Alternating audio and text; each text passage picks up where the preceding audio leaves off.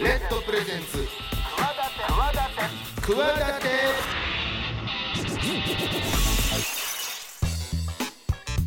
皆さんこんばんはパーソナリティの大岩良理正史ですこんばんは、金良です。えーねもう6月ですけどもはい。あのあそういえばさ、うんこの番組のオープニングで前にあの佐々木朗希のはい。話をした時に、はいはい。ままあの実は皆さんちょっともうねおきバレてないかもしれないけど この番組って実は収録でそうですね。はい。大体こうなんだろうオンエアより1ヶ月ぐらいかな？うん3週間とか1ヶ月ぐらいちょっとズレがあって、はい。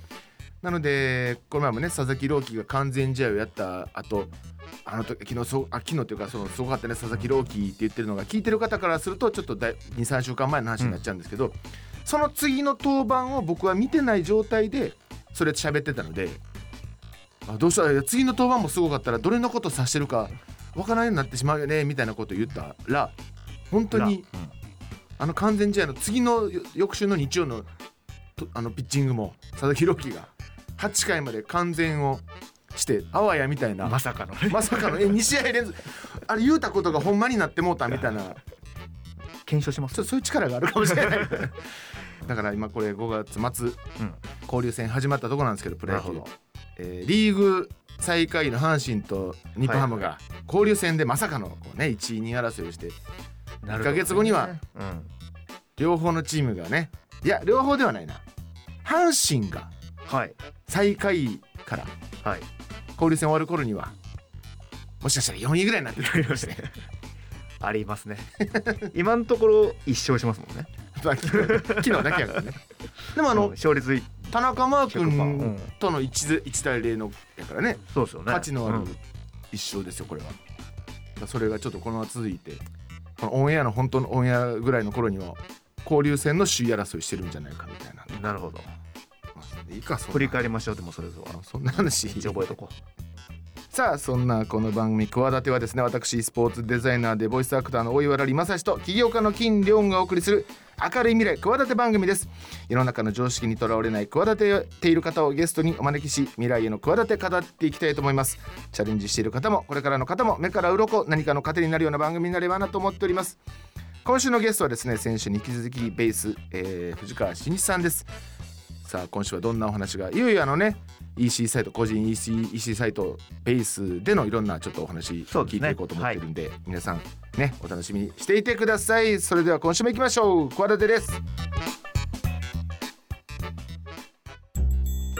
レッドプレゼンツ企て私大岩良正史とう。金良が。22時51分までお送りしています。企て会議室このコーナーではゲストの成功体験や失敗談などのエピソードをお聞きして未来への企て語っていただきたいと思います先週からお迎えしているゲストはベース株式会社上級執行役員 SVP オブデベロップメントの藤川真一さんです今週もよろしくお願いしますよろしくお願いします。お願いします。あの先週はですね、まあ、幼少期からそのパソコンというかプログラミングにこう、まあ、興味を持って、んでそういうロボロボット工学の大学行ってで最初か、えー就職してでその後ツイッターと出会ってツイッターがまだでもガラケーやったから、うん。ガラケーでツイッターができるんじゃないかと、はい。持ち運べるんじゃないかというプログラミングをシステムを作って、まあ、それがモバツイ。でも最初良かったけど iPhone と iPhone とかまあスマホの時代が来てしまってちょっといろいろ大変になってきたよ。シェリー歌って。だって泣いて涙 というお話を、えーそこまでですかね伺ってまいりましたけどやっぱりこうスマホは手手強かったという話ですよね先週は。そうですね。すべてを変えま変えていきましてね。スティーブジョブズが。なあ、そうですスティーブ・ジョブズ。いろいろ大変ですね。尾崎豊に泣かされスティーブ・ジョブズに泣かされ。泣かされたわけじゃないですけど。逆にスティーブ・ジョブズって聞くだけで「怖い」ってならないですかね。全然ならないです。別にいろんなことに反応するっていう人ではないですね、はいはいさあでもですねそこからですよ。あのーあそうそもそもさ肩書きでご紹介しましたけどベースあのうん。EC のねネットショップを作りましょうでおなじみのベースの今の上級執行役員さん SVP オブデベロップメントということでつまりその後ですよ。活躍されるわけですよそうですね。だから一旦だからそこで、まあ、会社としては手,、ば手放されてからってことですよね。そうですね。現状で言うと。でそのモバツイがを売却されて、うん。えーちょっとわあスマホの時代がこういう時代が来たかっていうところからじゃあお話を伺っていきたいと思うんですけども。じゃあその会社売却された後はどういう次行動をされるというか？そうですね。やっぱりこうスマートフォンに適したというかスマートフォンネイティブのウェブサービスとかアプリを作ろうと思ってしばらくもうアアプリの開発してましてね、うん。えーご自身で？はい。例えばなんかどういうことができるというか。えーとまあ、その時にはなんか飲食店のこう飲食店さんが使ってくださるようなアプリを作りたいと思っていはいはいはい。てあのこうインターネットって正月とかにお店やってるかが分かんないんですよね。でうん。おみそれはお店の人はやっぱりねツイートしたりとかしてるところはいいんですけどそうでないとやってるかやってないか分かんないで行ってみたら休みでしたっていう、うん。結構悲しいじゃないですか。そこを埋められないかなっていうのはをどう実現するかっていうのを考え始めたっていうところですね。そうか食べログとかだと毎週の休みは書いててもぐ細かいその年末年始はどうとかお盆はどうみたいなことまでは書いてないですもんね。そうですね。特にこのねあのコロナの時代やったら今まさにそういうじゅニーズがあったかもしれないですね。うん。どこをやってんねんみたいな。えでもそんなんどうやってもう一軒一軒聞いていくしかなくないですか、まあ、なのでそのお店が自発的にこう情報を発信するようなアプリっていうのをあそっかそっか。作りたいと。うん。なるほど。ショップカード。そうショップカードがそれがはいそういう一つ入り口だったですね。あなるほどなるほど、そっか。みみんなが書けばその情報が集まってくるところを作っておけばいいってことか、そうですね。細かな、うん。ちょっと臨時休業しますよみたいなとか、うん。うんうんああえそれ便利。うん。とそれをまあまた新しくうん。トライしていくトライしていこうかと。といういう感じだですね。でそこでこうプログラム書きながら、まあ、ベースのメンバーと関わっていくことになるんですけど、うん。えあじゃあそういうふうなアプリをしている間にさっきおっしゃったあ先週おっしゃった鶴岡さんでしたっけ？ベースを立ち上げられたはいはい。方からこういうことやりたいんだけどという相談をされて、ーまあ、そこがヒアリングされてうんどう思いますかって聞かれて、でそうですね。で自分のサービスを作りながら、えーベースができていくと。でもうベース初日から、えー、と1,000人ぐらい1,000件ぐらいのショップが作られてすごいよ、いいいい形で立ち上がっていったんですけど、まあ、そこでこう技術顧問として手伝いたいですっていうのを手を挙げてうん。でちょ参加させてもらったっていうところっていうことはそのベースというシステムにな可能性を感じた？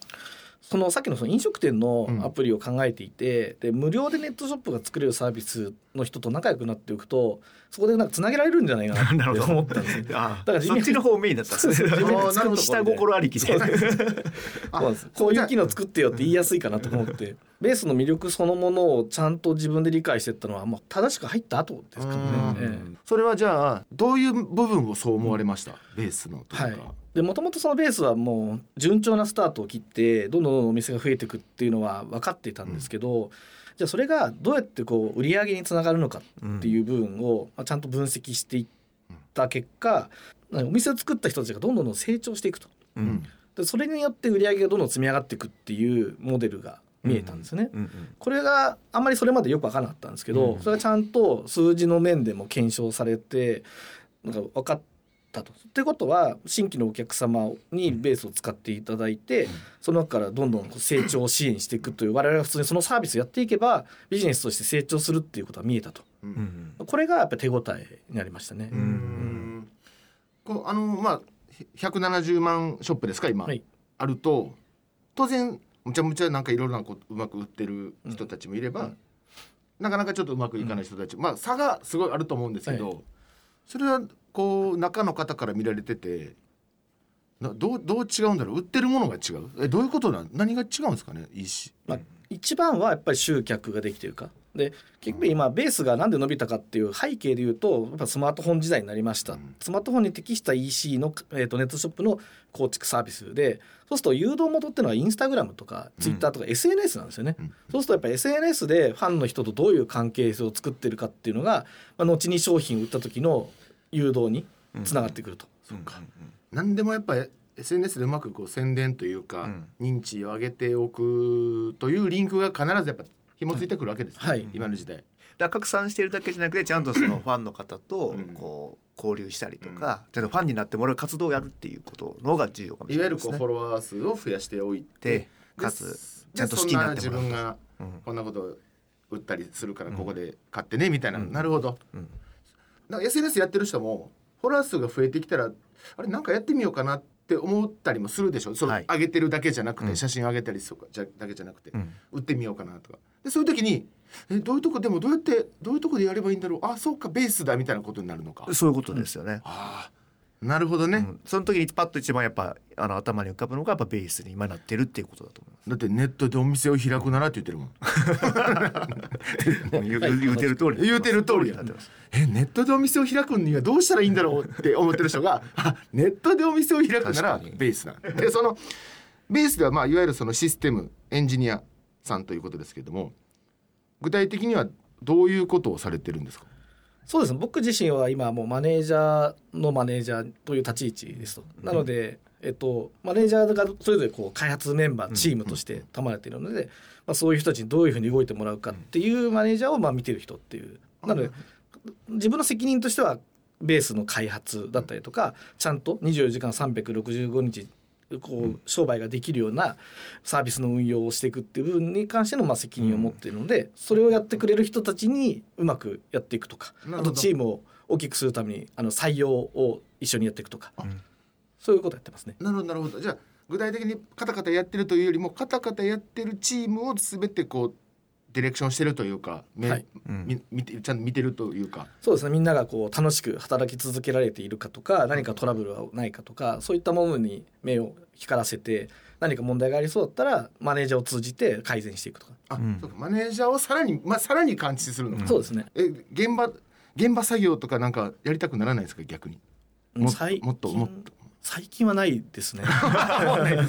やっぱ関心事がそういうことに移っていくと、うんうん。自分でプログラムを書かなくてもいいっていうふうになっていくんで、でもまあエンジニアとしては当然そこが基本的なスキルだったりするので、やっぱり不安にはなりますけどね。うん。だってもともとはねそうやって何かを直接作る、まあ、ロボットも含めてですけど、ハンダでこう線をつなぐようなことも含めてですよね、そういう作ることが好きだったから「あそれ俺やろうかあ大丈夫です。はい私やっときますんで」って言われたら「ああそうなん?」ちょっとなんか寂しくもなりそうな、ね気もするんですけど。タイプが分かれますよね。やっぱエンジニアの方とかもそういうあのマネジメントとか、うん。まあ、ビジネスとかの方に興味を移る方もいらっしゃれば、まあ、やっぱずっと現場でうんうんやっておきたいという方もいれば、そうあそうなんや。あ結構技術がやっぱすごい早いんですよ。まあまあまあなるほど。ね今エミさんがやってた頃の技術とまた新しいのがどんどんと出てくるんでうんうん。もう両方やるの結構大変みたいな。なるほど。キャッチアップするのもすごい大変やし。そうかちょっとあれこれえ何これ？ってなるようなことも今あるとかそういうことなんですか？もうもうベースのソースコード全然わかんないですもん。あそうなんですね、あだからずっと勉強し続けなきゃいけないなるほど、はい。じゃあもうやっぱ一回離れるとややろうと思ってもうまく参加できないことになっちゃうのか、そうですね。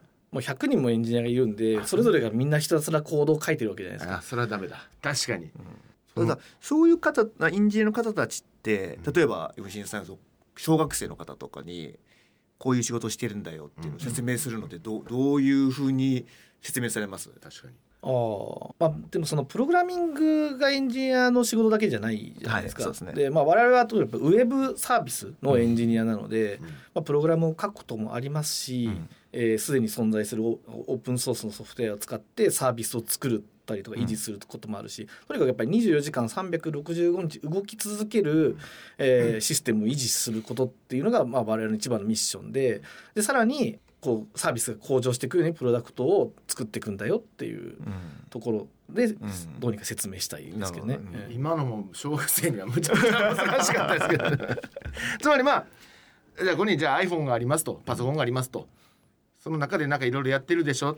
でもスイッチ入れたらちゃんとできてるっていうのはそういう人たちのおかげなんだよみたいなそうです。ねそうですね。ことですかね、はい。わかりやすく言うと。基本的とかなんか想像してこれを形にしたいなっていうのをこう実現できる職業ですよね。この中でね。うん、この中じゃなくても。この中でのそのスマホとかそういう中とかで、そう今まではじゃあパソコンやったりとか、まあもちろんいろんな機械の中に入ってますけど、今やったらスマホのアプリが分かりやすいですけども、まあ、これがどんどんできることが増えていくわけですね世の中にやっぱいろんな技術が発展するに向けて。だそれをこう自分の手で作れるみたいなところはやっぱ魅力なんじゃないですかね。でみんながもう今スマートフォンを持っているんで、自分でそういうこういうことを実現できるっていうアイデアをまあインターネット上にプログラムとしてシステムとしておけば、まあ、すぐにアクセスしてん。何も買ったりとかせずとも体験できるわけじゃないですか、うん。なのでちょっとやってみてもらうっていうことがすごい簡単にできるっていう。今だからあれですよね。だからそういう、まあ、実際プログラムにならなくても、うん。やっぱこんな感じで動いてるんやってことがうん。分かればそういうエンジニアの方と一緒になんかサービス作れるかもしれないし、うんうん。あこんなこともできそうよなってアイデアまた膨らむかもしれないし。だから皆さんこう、まあ、僕はねもともとそのテックアカデミーっていうそういうエンジニアをこう育てるスクールをやってたんですけどなんかそういうきっかけにもなりますよね。そうですね、うん見方が変わるというか、うんうんうん物事の見方が変わるというか。でかつそれがまあそのスマホだけじゃなくていろんな分野にどんどんと広がっていってるっていうのがまた、そっか。うん、魅力なんじゃないでしょうか。そうですね。こう世の中がソフトウェアでこう記述されて、うんまあ、それがプログラムっていうことですけどそれによって人のこう人生が変わったりとか生活が豊かになったりとか新しい仕事が生まれたりとか、まあ、そういうところに携われるっていうのが、まあ、楽しいですね。ちなみにじゃあ LC さんがこうベースに入られてからまあ今最初まあそのうまくいきそうって気づいたのも入ってからだっていうふうにおっしゃってましたけどでまあじ確かに10年間でここまでこう170万人まで来た。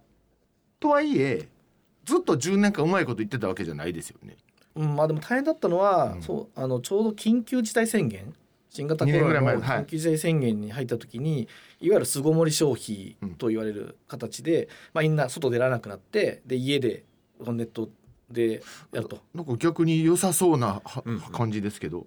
もちろん我々にとってはチャンスですよね。で一方でやっぱりこうマスクをオンラインで販売するとか、うんうんうんあとイベントができなくなったから、うんアイドルの子がチェキを販売するとか例えばこうインスタライブとかでライブ配信をした後に今からこの商品売るよって言って一気に人を集めるわけですよ。なるほど。そうするとベースのシステムがものすごい負荷が高くなってうんでこれをどうにかしせねばならないと。ちょうどゴールデンウィークだったんですけど、うんうんひたすら CTO とかとチャット、まあ、Zoom でチャット会話をしながらこれどうやってこうかねみたいな、パンクしそうってことですけど、うんそうですね。特にその7時とか夜の7時8時9時とかにみんなセールやるんですよそうすると同時多発的にセールが発生してしかもマスクみたいにものすごいみんな欲しいものであれば一気に来るじゃないですか。でそうするとけ決済処理っていうそのクレジットカードの決済の処理とかが滞っちゃうんですよ。うん。でそうするとベースの方にも影響を受けてユーザーさんから見ると真っ白な画面に見えるとうん。裏は本当サーバーがカフカで。うんうんうんうんえらいことにえらいことになってるっていう。だからピンチをチャンスになくてチャンスだけどそれが逆にピンチになっちゃうみたいな。そこまでのセクレムになったりとか、想定の準備をそこまではの規模はあんなしてないですもんねあんなことになるなんて、ね、クレームも来るやろうしそっかそうなってくると。そうですね。またこれ一回やってみたけどあかんからもうやめようっていうの離れちゃうかもしれないし、なるほど。やっぱり信頼を失うのが一番ダメなわけですよ、はい。ベースかベースでは物が売れないってなっちゃうのは一番避けたいものだったのでそれを技術的にいかに短期間に解決するかっていうのは苦労しましたね。そうかさっきおっしゃってた24時間365日安定してサービスを提供させるのが仕事だと、それまさにそれのに対してピンチですもんね。そうですね。えで具体的にはそれどうする？えサーバーを大きくする？え違う。どうする？あのサーバーを増やすっていうのは今結構簡単にできるんですよね、うん。クラウドコンピューティングっていう時代になってる中であので簡単に増えるんですけどそのそれだけじゃなかったんですよ、今回ちょっとシステム的な回収を入れなくてはいけなくて、でそこを、まあ、CTO を今今の CTO がもう徹夜で解決してくれて、うん。まあ、どうにかなりましたと。もう本当なんかもうクレームならしになりそうなかなった少しその入り口ぐらいまであなってたんですかゴールデンウィーク。当然やっぱりこうショップさんから、あのセールとかやっていいのっていう不安なメッセージが来るわけですよね。で我々としても本当はやってほしくないんだけどでとは言えないけど、まあ本当のその、えー、とうちの営業さんがついてるようなショップさんであればちょっとセールの時間を30分だけずらしてもらうとか、うんうんうん。まあ、そういうのをやりながらちょっと負荷の分散をしていくんですけど、うん。とはいえこうど突然セールって始まるんで、僕たちと分かんないんですよね。うんでインターネット上にはそういう情報があったりするんで、あこれがこれのことかみたいな感じで見てみたいな感じだったりするので、やっぱそこでこう信頼を失ってしまうとけね良くない全く良くない話なんでね。この場をお借りしてね当時ご迷惑をかけた ベースのショップのオーナーの皆様本当に申し訳ございません。申し訳ございませんでした。本当に今はもう今そんなことがあっても大丈夫なんですよね。そうひたすらシステムを改善してますので、ああですよね、はい。あのこれからはこのようなことがございませんので安心してセールなるやるなりもう時間ねみんな同時にやっていただいてどんどんどんどん盛り上げていただきたいということですけども、あの2週にわたっていろいろとお話を聞いてまいりましたがどうでしょう？最後になんか今後の展望といいますか？個人的に例えばじゃあそうさっきおっしゃってたもうプロ現場でプログラミング、うんま、ちょっとなんできないかもっておっしゃってましたけどなんかアイデア持ってるから実はやってみたいんだよねとかなのか何かこう今後考えてらっしゃるようなことなんかあれば。そうですね。まあ今はやっぱりこう会社部下が本当100人とか超えてるので、この人たちをいかにこうちゃんと幸せにしていくかっていうかですね、そこだと思っていてやっぱ組織の作り替えとか、まあ、会社ってこうどんどんどんどん成長してくると100人の壁200人の壁とか1,000人の壁とかあるんですけど当然僕の今までの経験でそんなにたくさん部下持ったことないので、まあ、それを体験できるっていうのはすごく貴重な機会なんでまずこれは絶対あの会社からもうやめてくださいって言われるまでは言おうかなっていう感じですよね。うん、であとはまあそのサービスの方はまずちょうど今なんか Web3 っていう時代の変革が起きていて、そこの世界がまだ僕も捉えきれてないんですけど可能性はものすごいあるなと思っていて、そこは今見ている最中ですね。Web3 あもうちょっとまだ一般の方には届いてない まあいわゆるそのな仮想通貨とかメタバースとかってちょっと言われがってきてるじゃないですか。だから新しくまたインターネットってまあ革命的な出来事が新しいもう一段階。なんかあるんや。ビッグバンが起こるんじゃないかって今ちょっといろんなね。可能性がちょっと見えつつあるっていう。画面の中で。画面以外にも。えっていう。そうですね。うん。もうわからんわもう。でであのそんな、えー、F 新さんにいろいろとお話を伺ってまいりましたが、最後にじゃあ聞いてらっしゃるプログラマーなりを目指す人たちに何か一言最後に。はいそうですね。あの、特にウェブのエンジニア、まあ、ウェブは世界中の人たちが同時にいろんなものを作ってるので、どんどんどんどん変化していくんですね。なのでこの技術を身につけたから手に職人をつけてそれで一生食っていけるとかそういうような仕事ではなくて目の前にあるものがどんどん壊されていきながら新しいものが出てくるっていうものにこう立ち向かっていかないといけないんですよ。それをもうどんだけ楽しめるかうんっていうのが一番大事なので、ぜひインターネットの変化を楽しみながら技術を学んでほしいなと思います。目の前にあるものを壊しながら新しい次のものを作っていく。なるほど。想像とあそうこれそうだ。企てポイント忘れあ忘れてましたね。最後に企てポイントありましたけど、そうか。想像と破壊の連続なわけですね。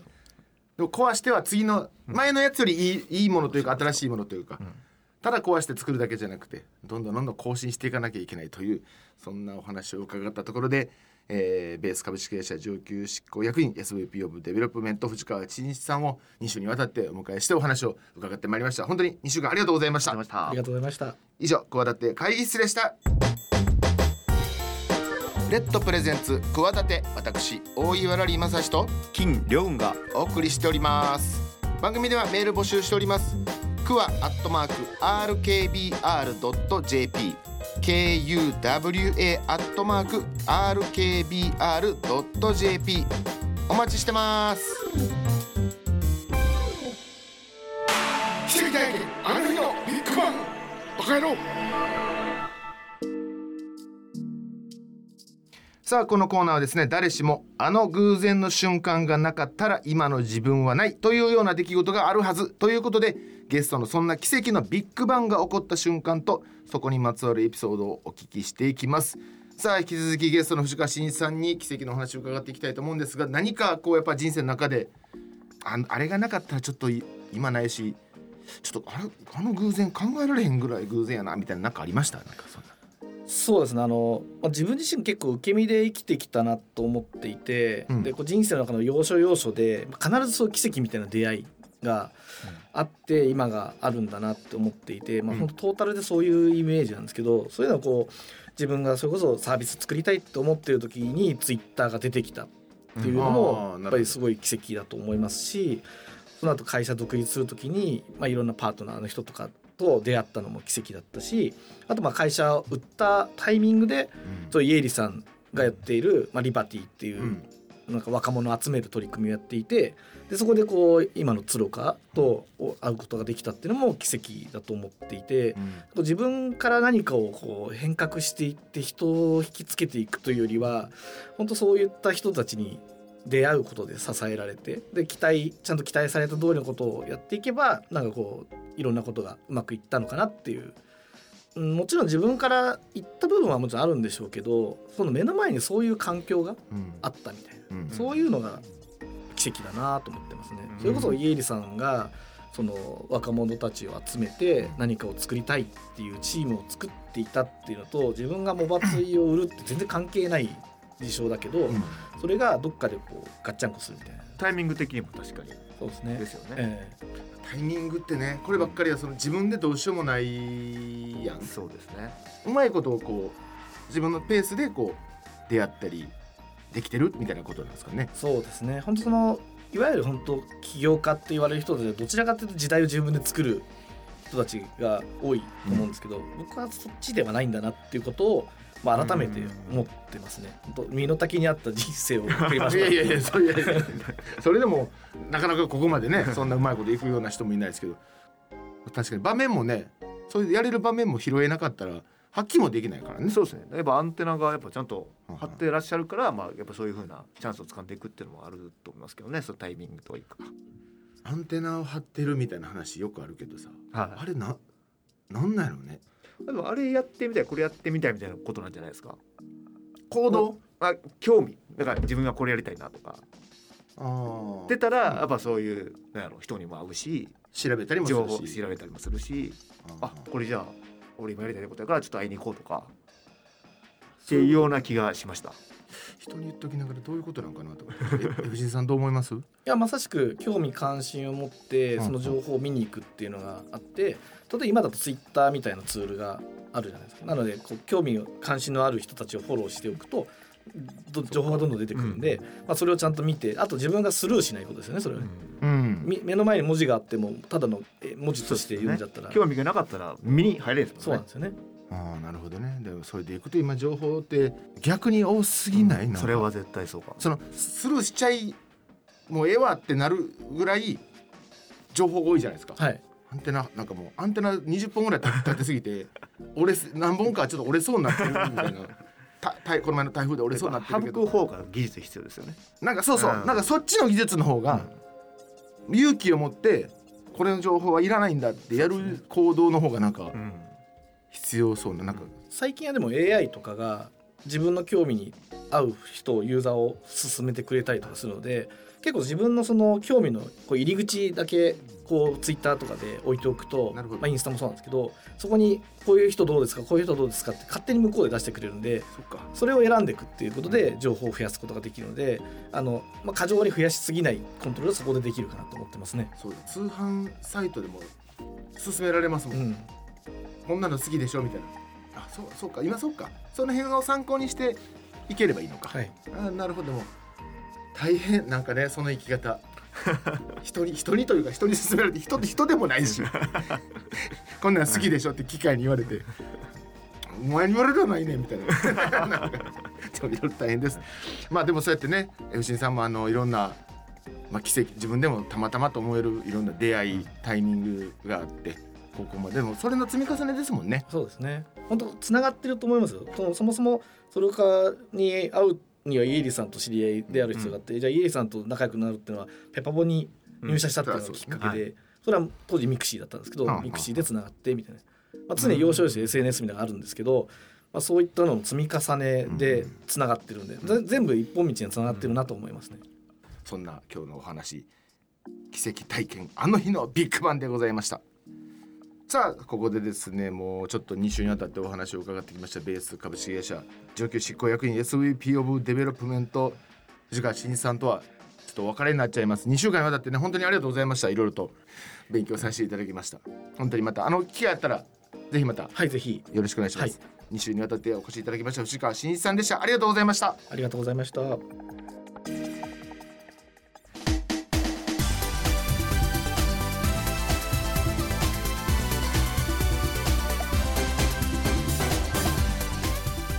さあ2週にわたって藤川真一さんゲストにお迎えしていろんなお話聞いてきましたがまずじゃあ金言として聞いていきましょうか、なんかありました、ね、今週の金言は最後におっしゃってた破壊と創造。